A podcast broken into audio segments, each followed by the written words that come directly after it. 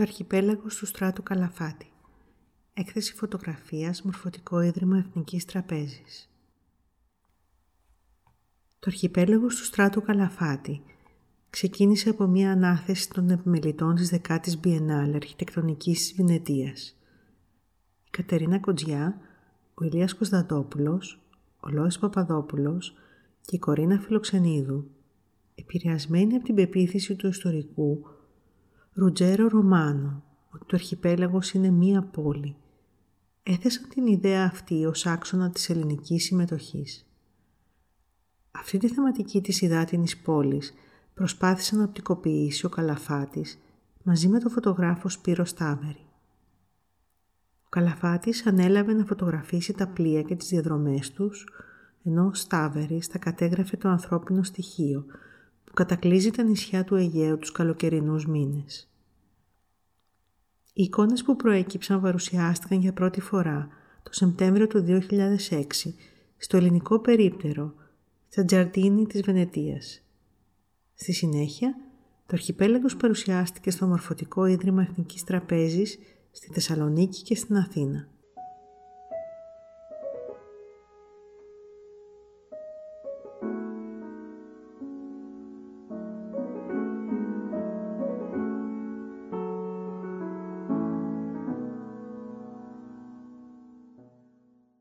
Σε συνέντευξή του στην Κατερίνα Καρσιώτη, ο Καλαφάτης επισημαίνει πως για το συγκεκριμένο αυτό φωτογραφικό ταξίδι ακολούθησε τυχαίες διαδρομές από λιμάνι σε λιμάνι, αλλάζοντας συχνά κατευθύνσεις και πλεούμενα.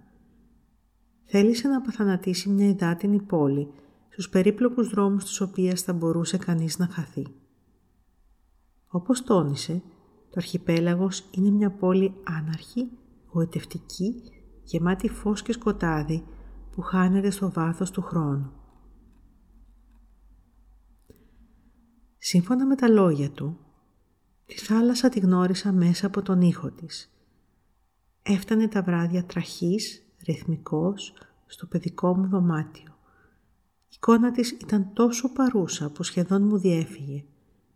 Γινόταν ένα με τους λόφους της καλαμίτσας σε ένα τοπίο δεδομένο όσο και η πράξη της αναπνοής. Αυτή η σχέση με το υδάτινο στοιχείο παραμένει αναλύωτη και αδιάλειπτη μέχρι σήμερα. Παραμένει το ίδιο με τα φυσική ακατανόητη και αναγκαία. Ο παππούς μου, μια ζωή ναυτικός, δεν μπόρεσε ποτέ να ξεπεράσει την αυστηρότητα και τα χούγια του καπετάνιου. Μου μιλούσε για ταξίδια και περιπέτειες, με εκπαίδευσε στα μυστικά και στους νόμους της. Έτσι, περνούσαν τα καλοκαίρια με τη θάλασσα να μειοθετεί ξυπόλυτο, ηλιοκαμένο και ευτυχή. Καιρό μετά, μαζί με τη Λία και τη μικρή Δάφνη, ζήσαμε για τέσσερα χρόνια στο νησί της Κοπέλου. Εκεί, μέσα στον υδάτινο κύκλο, μου εντυπώθηκε ο απελευθερωτικός, αλλά και αβάσταχτος αποκλεισμός του νερού.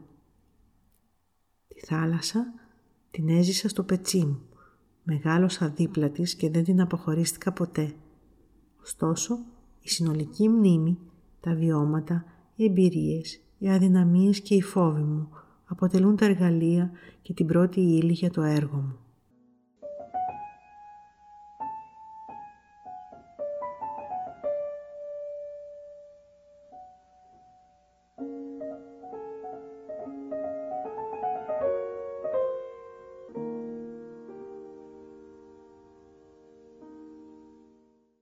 Και συνεχίζει ο Καλαφάτης. Ξεκίνησα το ταξίδι του αρχιπελάγους από τη γενέτειρά μου, ένα απόγευμα αρχές του καλοκαιριού. Η Καβάλα, το βορειότερο λιμάνι του Αιγαίου, ήταν η ιδανική αφετηρία, μα πρωτίστως η πόλη που μεγάλωσα και έμαθα τη θάλασσα. Το πλοίο ήταν οικείο από τα ταξίδια της νιώτης, ανάγλυφο από τα στρώματα αλμύρας και λαδομπογιάς. Αφήσαμε τη στεριά. Μαύρος καπνός απλώθηκε στον ορίζοντα μέχρι που χάθηκε στη νύχτα. Παρέμεινα στο κατάστρωμα παρατηρώντας τις γραμμές, τους αφρούς της μηχανής και τα μακρινά φώτα σε μια προσπάθεια ανασύνταξης της μνήμης. Φτάσαμε στη Λίμνο. Τα κόκκινα φώτα της προβλήτας και ο θόρυβος του καταπέλτη ήταν οι πρώτες φωτογραφίες του αρχιπελάγους. Ακολούθησαν πολλές ακόμα στις 20 μέρες αυτής της μικρής Οδύσσιας. Και καταλήγει. 12 χρόνια μετά, με την ευκαιρία αυτής της έκθεσης επέστρεψα στο Αιγαίο για να φωτογραφίσω ξανά. Ένα νέο ταξίδι απαράλλαχτο και όμως τόσο διαφορετικό ολοκλήρωσε την ιστορία του. Η καμένη λέμβος και η μοναχική σημαία αποτελούν τις τελευταίες χειρονομίες μιας επικαιρότητας που θα χαθεί κι αυτή στα βάθη του χρόνου. Μια ελληνική σημαία στη μέση του απέναντου γαλάζιου κόσμου είναι μια ελπίδα, είναι το αντίθετο αυτής, είναι η μνήμη ή το ξεθόριασμα, είναι ο αποχωρισμός. Και επεξηγεί πως η σημαία είναι ένα σύμβολο, είναι μια κατάφαση. Είναι η παρουσία, η κτήση, η ελπίδα και η απροσδιόριστη περηφάνεια.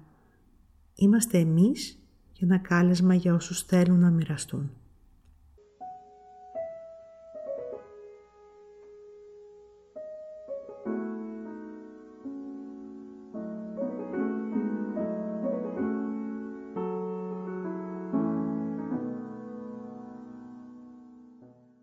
Σύμφωνα με τον Ηρακλή Παπαϊωάννου, κολυμπώντας το αρχιπέλαγο του στράτου Καλαφάτη, έχεις την εντύπωση ότι κολυμπάς στο άπειρο.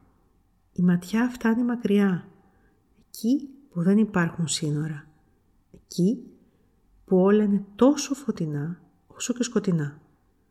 Σε μια πόλη ιδιαίτερη και μοναδική που μπορεί να ξεβράσει μνήμες, σε ένα φωτογραφικό εικαστικό έργο που σε κάνει να το κοιτάς για ώρα να ξεπερνάς τη φαντασία σου, να αναζητάς γνωστά και μη σημεία, να νοσταλγείς, να χάνεσαι, να ανακαλύπτεις ξανά, να προβληματίζεσαι, να ψάχνεις το ανθρώπινο βίωμα.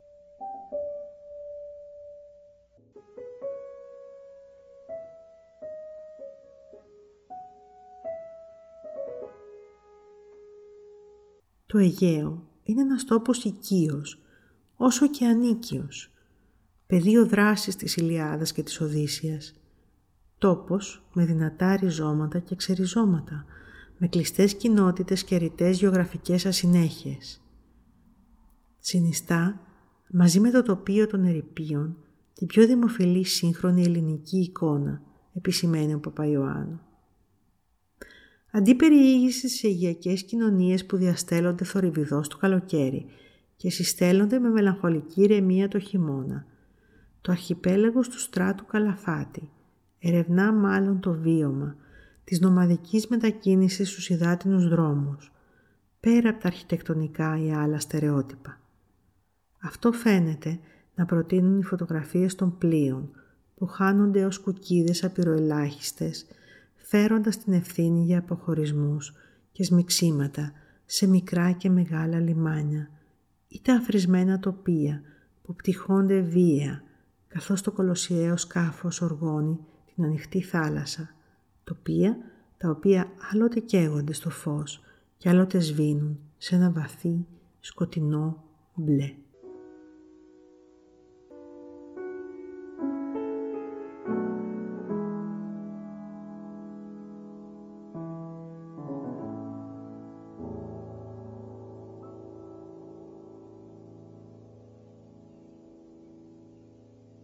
Είναι ακόμη τα παράθυρα και τα φινιστρίνια, ξαφνικά ανοίγματα σε μια απρόσμενη θέα. Δύο κόσμοι τέμνονται εδώ. Ένας κοντινός, απτός, λειτουργικός και ένας απόμακρος, μεταφορικός, πνευματικός.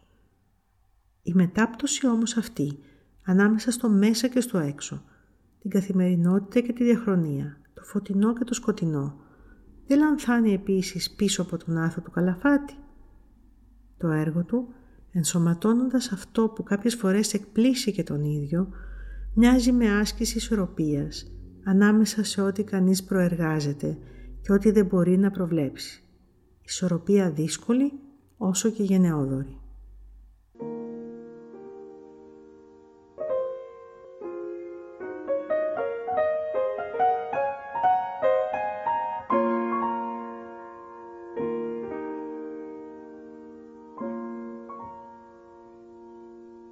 Ενίοτε διακρίνονται στις φωτογραφίες στοιχεία με στενότερη πολιτική ανάγνωση.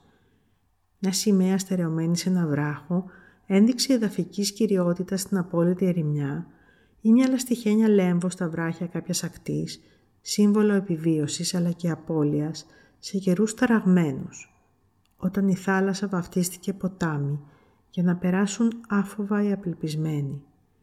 Ποιος όμως από τα μερικά ακόμα έπι γελάστηκε ποτέ να πιστέψει ότι το αρχιπέλαγο συνιστά ουδέτερη ζώνη; Σε σχέση δε με τα όσα απαθανατίζονται στο αρχιπέλαγος του Καλαφάτη, ο Παπαϊωάννου αναφέρει είναι ακόμα τα καταστρώματα, παρατηρητήρια του ευμετάβλητου της θάλασσας, τα φωταγωγημένα φέρι που μοιάζουν αυτάρκεις μικρόκοσμοι.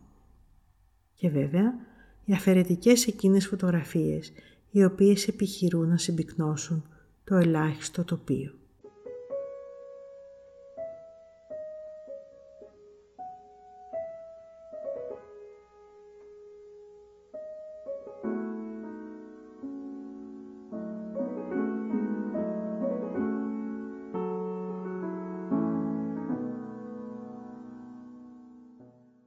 Και καταλήγει τη σκέψη του Παπαϊωάννου. Το Αιγαίο δεν είναι ένας κόσμος μονοσύμπαντος είναι τόποι πολλοί που αλληλοεισδύουν χωρικά, χρονικά, ενιακά. Είναι η περίεργη αίσθηση εώρησης σε έναν αρχέτυπο κόσμο, όπου απέναντι στο πέλαγος, σε άμεση επαφή με τον αέρα, την αλμύρα, το φως, νιώθει κανείς να βρίσκει ανάλαφρα, σιωπηλά, πρόσκαιρα, κάτι από τον μύχιο εαυτό του. Πώς μπορεί κανείς να μιλήσει για ένα θέμα γνωστό με τρόπο άγνωστο, Πώς μπορεί να συγκεράσει τη στέρεα ύλη με τη διαρκή ρευστότητα; Αυτό που διαχέεται ελεύθερα με αυτό που είναι βαθιά κρυμμένο. Με τέτοια ερωτηματικά στο νου μοιάζει να πλανήθηκε ο στράτος Καλαφάτης στα μήκη και στα πλάτη του Αιγαίου. Και ίσως το αρχιπέλαγος να αποτελεί τελικά ένα αγώνιμο πρόσχημα, ένα επιλεγμένο πεδίο δοκιμής απαντήσεων, γιατί τα ερωτηματικά αυτά διατυπώνονται ακέραια πολύ πέρα από την επικράτειά του.